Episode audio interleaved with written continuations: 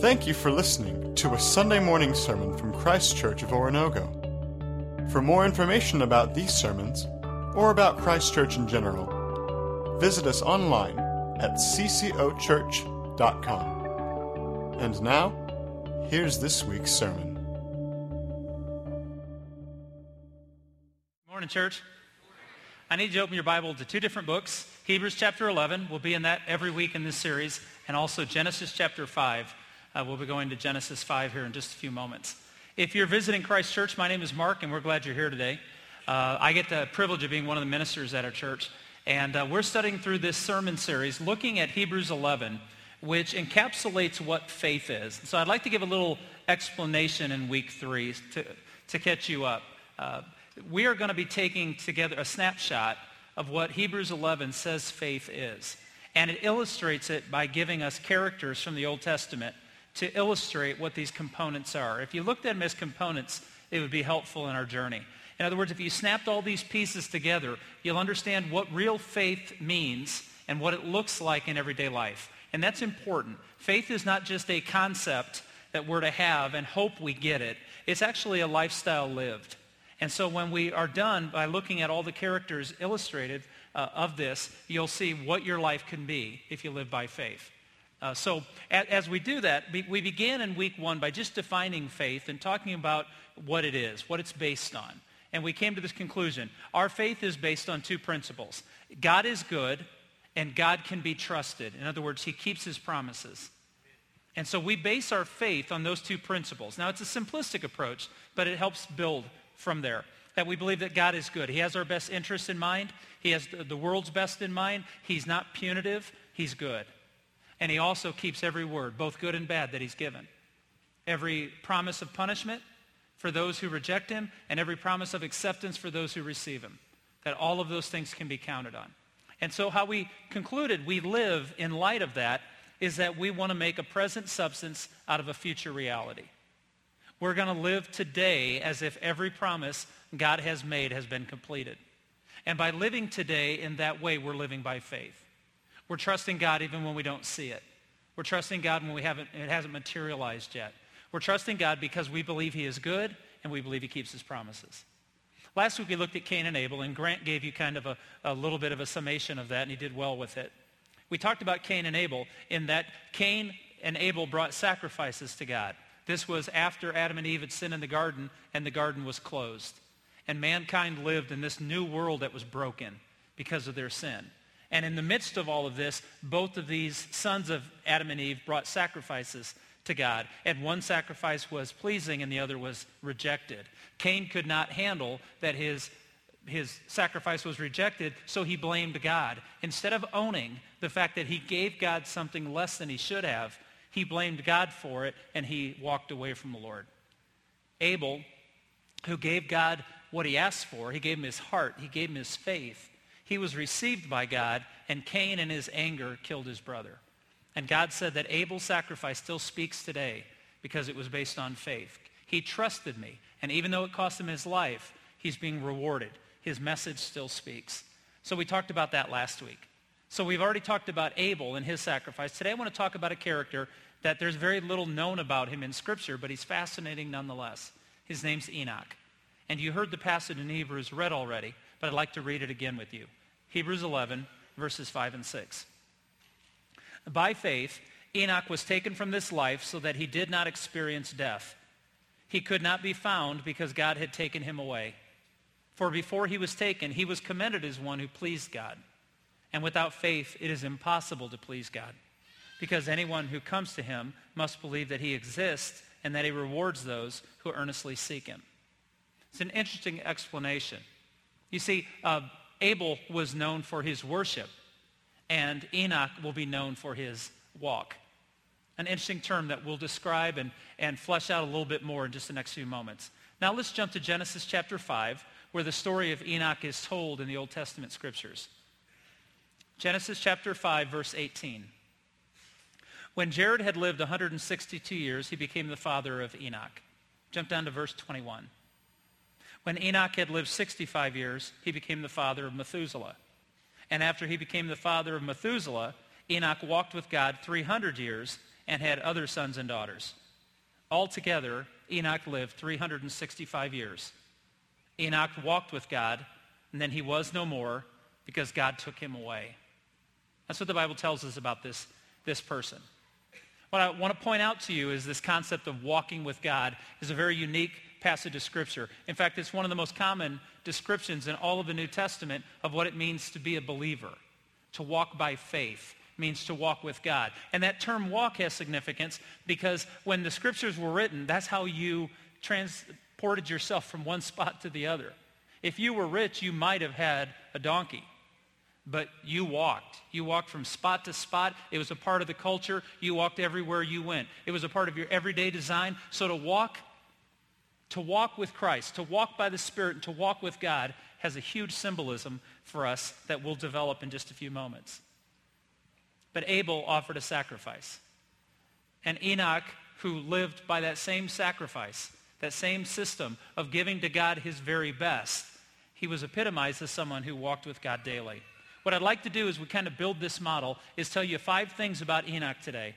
And by showing you those five things, challenge each one of us what it means to walk with God. First one. Enoch pleased God by believing that he is. And which is kind of a unique, when I wrote this, I thought, okay, I'm going to have to explain that, but it's very simple. It's what the passage says in verse 6 of Hebrews 11. Without faith, it is impossible to please God because anyone who comes to him must believe that he exists. In week one of this series, we talked about the evidences that there is a God. And you can go back and revisit that message online if you so choose to. But we talked about the evidences in creation and other areas that proves that there is a creator who put this all together, that this world was not just an accident that happened, but there's more evidence that there's intelligent design in this world than anybody can downplay. But we're not talking about just believing that there's a creator. What this passage means is that Enoch believed in the revelation of that creator. Not just that he existed somewhere, but that he existed in our midst that there was a revelation of a God who not only designed the world, but was actively a part of this world and engaged in it. And that's what it means to believe that he is. See, the word believe, when used in Scripture, has more depth or breadth than just possibility. You know, if I said to you, hey, do you believe that? Do you believe that so-and-so could slam dunk a basketball? You might go, yeah, it's a possibility. I, I can believe it. It's in the realm of probability. That's not what we're talking about here. When we use the word believe as Christians, we, we mean more than just that it's some possibility. We believe that God has revealed enough to us that we choose to believe him. That there's enough evidence in front of us, that we've seen his interaction in our lives, that we're engaged in this, that we don't just believe it's a probability, we know it's true. And to have faith not only believe that there is a God, but that God has been revealing himself to us. And in Enoch's day, all he had to do was look at creation. All he had to do was understand the principles of how God was working to redeem this world, and he believed. But we're so spoiled. We not only have the revelation of creation, we have the revelation of Jesus, the resurrection, the eyewitness accounts, that we believe that God is keeping his promises from all the way in Genesis chapter 3 to today that we not only believe that God does exist, we believe he exists among us. That God walked the earth in the form of Jesus, that he lived and he breathed and he was real and he was engaged.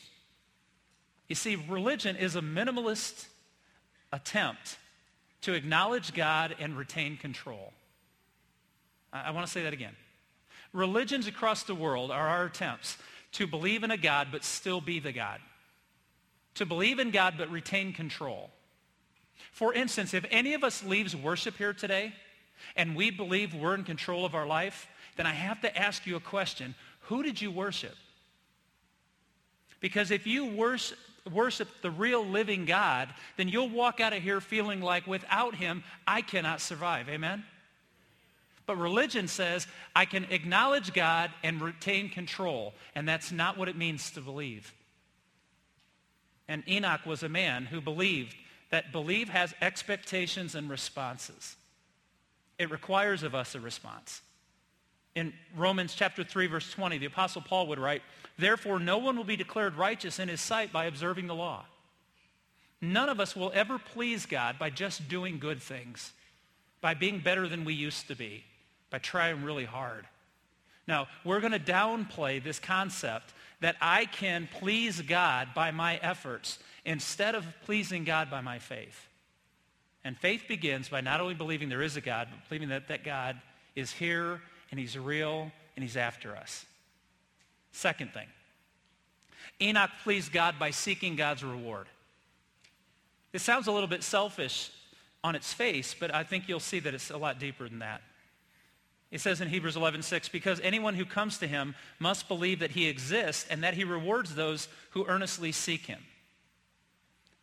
You see, it is so important what I'm about to say, but I'm so fearful. I'm not fearful, maybe not right. I'm just aware that in our culture today, eyes get rolled so easily. If anybody tells you anything three or four times, it's just in our human nature to go, all right, all right, you made your point. This whole series is going to be about faith? Absolutely. Until we get it right, it's what we must talk about. But there's something that happens to me that I, I quite enjoy. When I go into Braden's room, he's our 10-year-old. When I go to say goodnight to him, some nights his mom puts him into bed. It's kind of interesting. She gets hugs and kisses and laughter and stories, and he wants to move his big-time wrestling move on me before he goes to bed. He's like, hey, Dad, here's my closing move. I'm like, oh, my gosh. so I have to lay on the bed, and he puts me in his closing move, asks me how awesome it is, and then I get up and I say, goodnight, buddy. And as I leave the door, I love this about him. He'll say this to me every night. I love you, Dad. And I always say, I love you too, buddy. And if you would tell me in six or seven years that's going to become old and tired, I'm going to call you a liar. Are you with me? Because I hope, I know when he's 16, he's not even going to like me. But until then, he's going to say, I love you, Dad. And I'm going to say, I love you too, buddy. Why? Because I do. And I can't hear those words enough from him. It's important that we say the words that we most want to hear so that we hear them. So if I say this to you today, that it's not only important to believe that there is a God pursuing us, but there's also a God who rewards us, it'd be easy if I said to you, God wants you to know today he loves you. And you're like, yeah, yeah, I know. No, no, no. Do you really? Because if you did, you couldn't hear it enough. You see, God is not a proposition. God is not a concept. God is not an ideal. God is a person. It, his personality is depicted in the Father, the Son, and the Holy Spirit. There's dimensions of God that are revealed throughout Scripture. And Enoch not only believed that God created the world he lived in, but he believed that God was engaged in that world and God could be known. And when it says that he walked with God, not since the Garden of Eden had anybody walked with God. And here's the good news. Even after our sin, we can walk with God. Oh, I thought, man, somebody would hallelujah, but I guess not. I guess not because we know it, right? No, the truth is, if you don't understand that when the garden got locked, every close, intimate thing with God was restricted. But then God began to do the work to break down all the restrictions based on his way. And now people were walking with God, communing with him, enjoying him. God derives pleasure from us. God's in a personal relationship with us. And God is a rewarder of those who seek him. So we have to seek him. Yeah, to be honest, do I sometimes go in my kid's room at night after his mom's put him to bed just to hear, love you, Dad. I love you too, buddy. Absolutely. Because that relationship matters. When King David was about to die and he was passing the throne on to his son Solomon, he said these words. Excuse me. And you, my son Solomon, acknowledge the God of your father and serve him with wholehearted devotion and with a willing mind. For the Lord searches every heart and understands every motive behind the thoughts. If you seek him, he will be found by you. But if you forsake him, he will reject you forever. See, we have a God in pursuit of us. And it's not a matter of us missing him. It's a matter of us rejecting or accepting him. I often become uncomfortable when I hear Chris say, oh, I accepted Jesus. Well, you accepted who? Or did you accept his, his life, his blood, his sacrifice? Accepting Jesus isn't saying, I, I agree there was a Jesus. No, accepting Jesus is saying, I'm going to fall on my face before my king. That's what it means to accept what he offers me. And so here you have this moment where Enoch was a man who not only believed God was in pursuit of him, but he believed that God wanted him and there was a reward for having received him. And if you seek him with all your heart, David said, you'll find him. When God was about to punish the nation of Israel for their disobedience. It's, it's what Isaiah and Jeremiah and uh, uh, Ezra and Nehemiah, the books are about. When they were sent to Babylonian captivity for a period of 70 years, when God was telling them, I'm going to send you into punishment because you've accepted other gods, I'm going to give you to these other gods and let them and serve them for a while and see how that works out for you, my paraphrase. But God, even in the moments he was disciplining them, listen to the words he gave them as he sent them away. Jeremiah 29, 13. You will seek me and find me when you seek me with all your heart. Even when God's punishing us, he does not leave us. Even when God is disciplining us and trying to pull things out of our life that we don't need, God is never let, leaving us. He's never forsaking us. He's there with us. And he says, and if you seek me, even in the worst moments of your life, in the parts of your life that are the hardest to face, when you have to face sin and admit you did it and all the consequences that come with that, God says, I will be the one with you when everybody else abandons you. I will be the one that will not leave you. I will strengthen you when you can't stand up and I will give you rest when you can't sleep. I will be the one that's there for you. And if you seek me with all of your heart, like God is seeking you with all of his, you'll find him. That's where our faith begins to become real in everyday life. In the worst moments of our life, do we turn to him? Romans 8:16, Paul wrote, "The Spirit himself testifies with our spirit that we are God's children." You see, when I speak these words, and I tell you that God is pursuing you. Right now, there is a movement in your heart and soul, if you're open to it, where the Spirit of God is saying, that is true. You know that's true. On your worst day, that's true. In your worst moment, in your worst decisions, that's true. You know on your best days that God has a love for you. He doesn't hate you. He doesn't regret that you even exist. God is passionate about you. And he says, seek me like I'm seeking you. And you know in your heart that's true. Not because I'm telling you. It's not about how right I am. It's about what the scriptures prove and what the Spirit of God does. In Isaiah chapter 62, the prophet is talking about how God is going to bring about a new Israel. And he said, the Lord has made the proclamation to the ends of the earth. Say to the daughters of Zion, see, your Savior comes. See, his reward is with him, and his recompense accompanies him. Recompense? What's that? Let me re-explain it. This is what Isaiah said. He's coming, and he's your reward. Jesus is coming, and he's your reward. Oh, you say he already came. No, no, no. You have to understand. He came, and he's coming again, right? I'm, I'm betting my life on it. They not only came one time, but he's coming a second time. And when he comes a second time, he's coming in the full glory of his kingdom, and he's going to repurpose everything for his greater use. And that truth is what I'm building my life on. And he will be my reward. It's not heaven that's my reward. It's not that I'm going to live forever that's my reward. It's not that I'm going to see my grandparents again. That's not my reward. My reward is Jesus. He is the fulfillment of everything I've ever needed and everything I've ever wanted. And if I leave here today out of worship feeling like I'm in control, I've worshiped me. I've not worshiped him. But if I walk out of here today knowing who my Lord and Savior is and who is the power of the universe and who one day will set everything right, I will have worshiped Jesus. And I will have been convinced. See, John 14, 6, Jesus pulled no punches. He told us the truth. He said, I am the way and the truth and the life. No one comes to the Father except through me. But listen to the good news. Everybody who comes to the Father through Jesus finds the Father. That's the good news. So what have we learned? And if you're worried about how long it's going to take, we're halfway home, okay? Of the five things, I want to remind you of this. Enoch believed that God was in pursuit of him, and he believed that God would reward him for pursuing in response. Thirdly, Enoch pleased God by walking with God. It says twice in the book of Genesis that Enoch walked with God. And in my research, looking at some of the original languages and, and reading some of the experts on those languages, they said in the Septuagint, version of the Old Testament that that term, walked with God, is interchangeable with he pleased God. He walked with God. And God finds pleasure. This is the weirdest thing for me. God finds pleasure in hanging out with me. I don't even like my company. I mean, honest, I wouldn't hang out with me if I could get away with it. And God chooses to. And this concept of walking with God, if, if I may take you back to my house.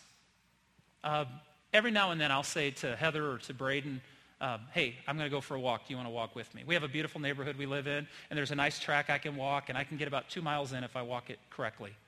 And I'll often say to Braden, hey, do you want to walk with me?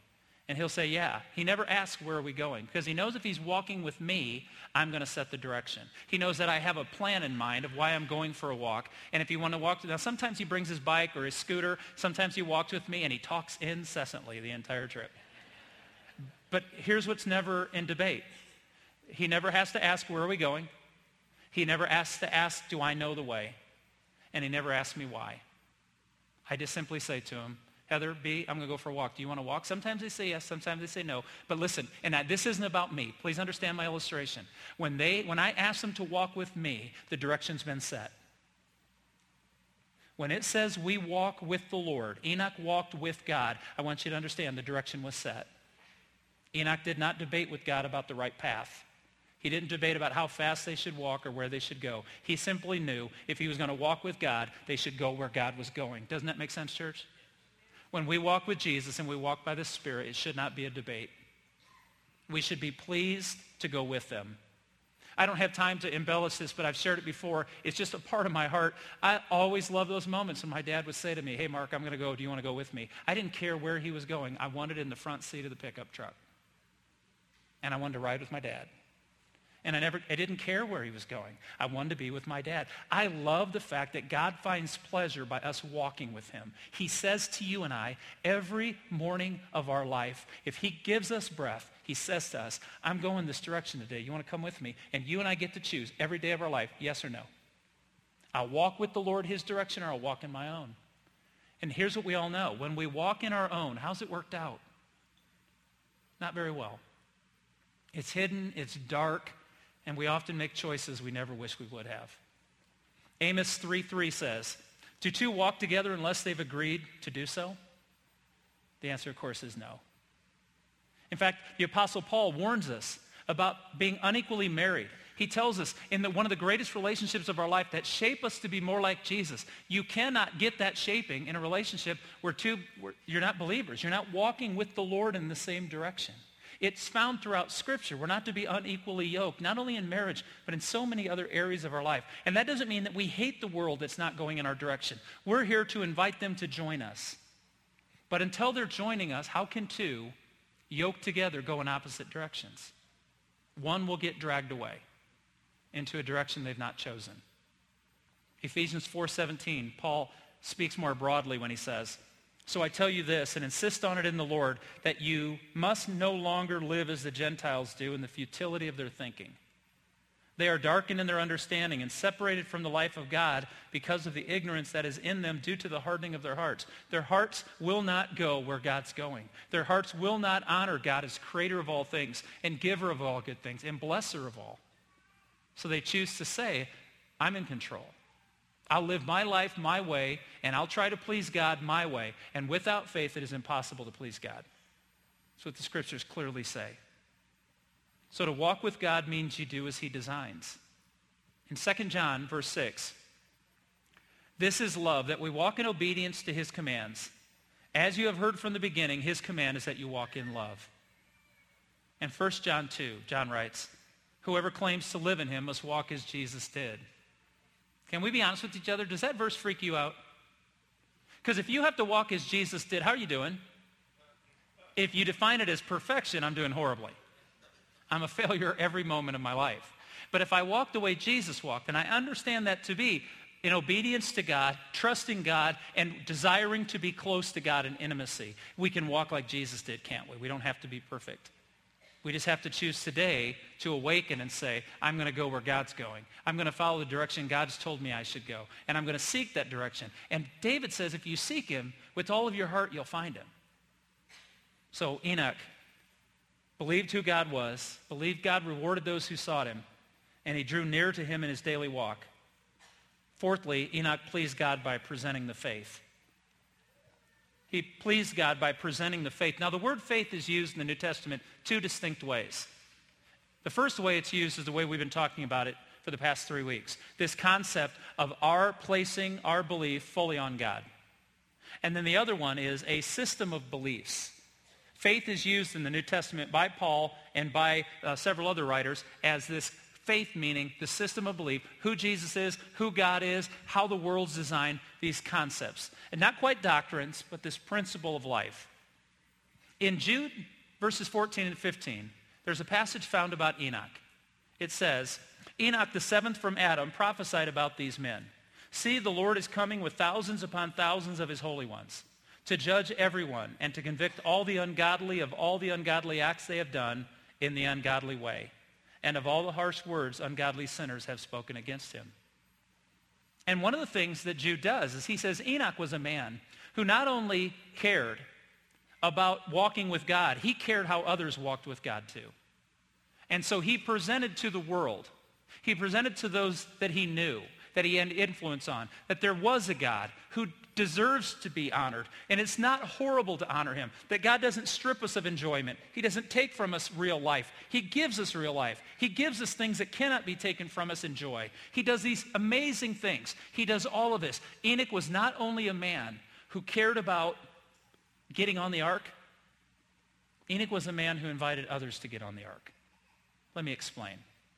The reason I read the genealogy for us this morning is because that Enoch was the father of a man named Methuselah. Methuselah is famous in the world because it says he lived over 960 years. He's the oldest living man to ever walk the earth, according to scriptures. And that was Enoch's son. But there's a big question out there for us.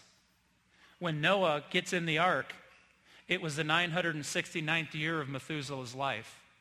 He either died in the flood or he died right before it. But when you read about what the world was like in the day of Enoch, it's the reason God looked down on the earth and regretted that he ever created man because of the corruption that man had become.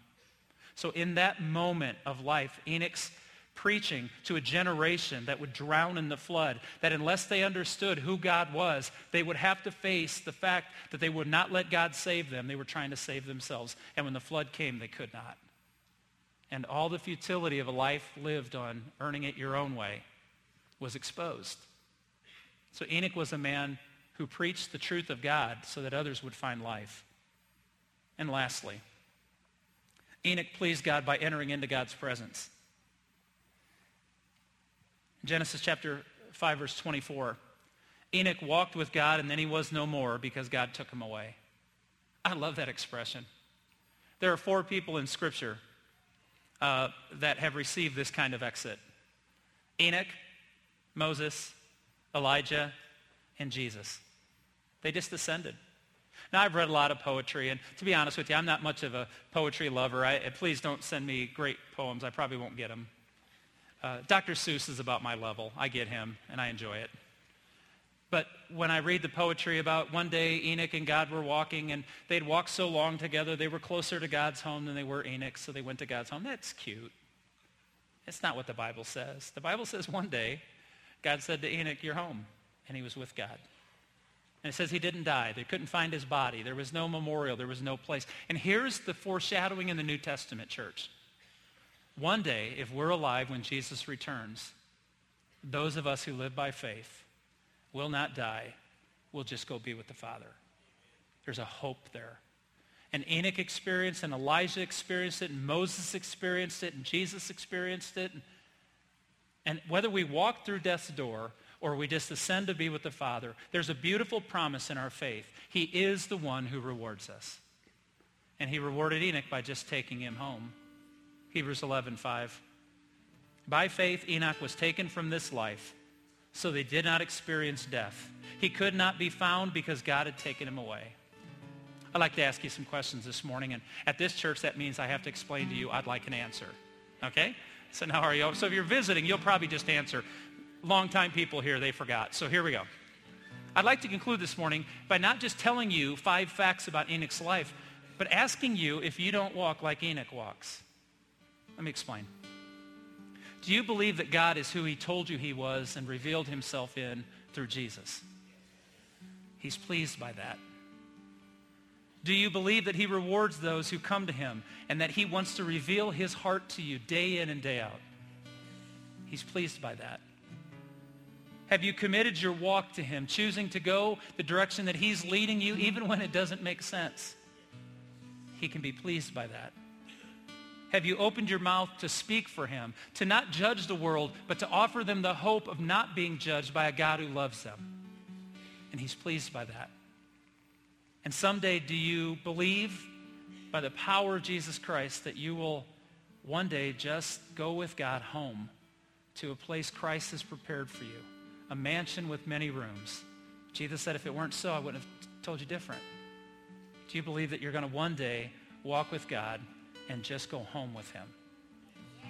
Then He's pleased that your faith is beginning to grow. So we, let's walk with him, for him, and because of him. Let's stand together. Thank you for listening to a Sunday morning sermon from Christ Church of Oronogo. For more information about these sermons, or about Christ Church in general, visit us online at ccochurch.com.